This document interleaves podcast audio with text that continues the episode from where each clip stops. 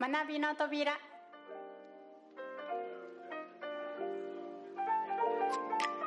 学び方を学ぶ第7回認知バイアスについてパート3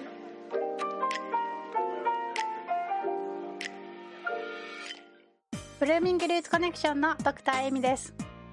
学びの扉では考える力を身につけるために役立つコンテンツをカテゴリー別に分類して配信しています。学び方を学ぶというカテゴリーでは学生から社会人まで幅広い方々に必要とされる自ら学ぶ力を高めていく学び方についてお届けします。学び方を学ぶ第7回のテーマは認知バイアスについてです。全部で4回にわたりこのテーマについてお届けしています。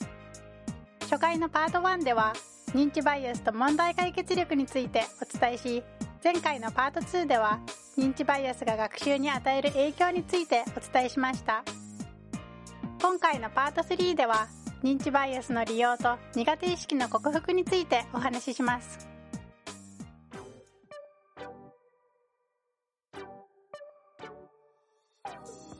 認知バイアスに対する知識を身につけることで自分の行動を意識的に分析する手がかりが見つかりさらに学習における苦手意識を克服していくことができます。様々な認知バイアスについて学ぶとその場の状況や過去の経験その人の世界観や価値観などにより人の思考がいかに制限されてしまうかということに気づかされます。認知バイアスが学習に及ぼす大きな影響の一つは認知バイアスによりネガティブな思考が強化されるという悪循環が生み出されることです。そのような場合少しうまくいかないだけでできないと感じることが増えてしまいそのことによってわからない頭が悪いといったネガティブな思考パターンを繰り返し辿ってしまいます。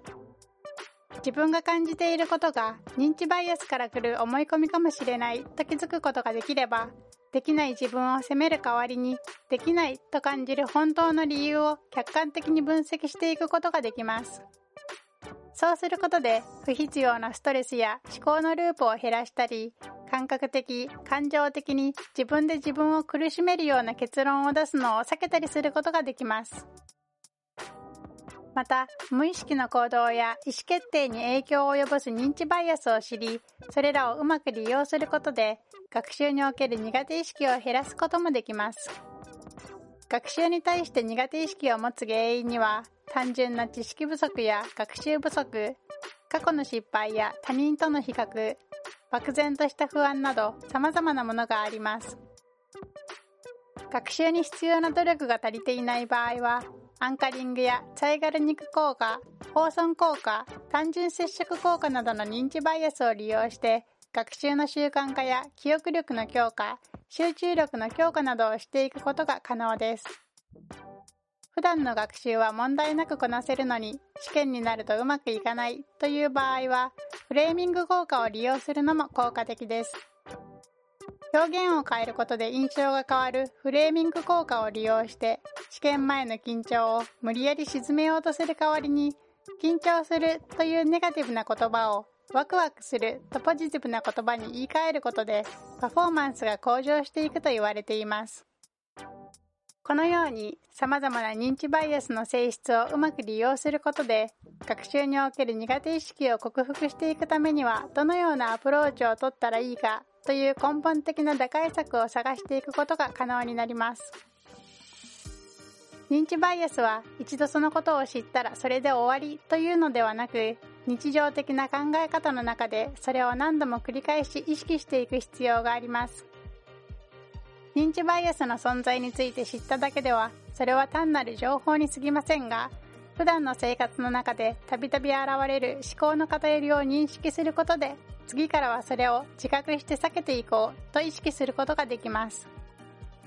何年も無意識に行ってきた考え方は一度気づいたぐらいではすぐに変えることは困難ですが何度も繰り返し意識していくことで少しずつ自分の思考パターンを客観的に捉えることができるようになりそれらを改善していくことが可能になります。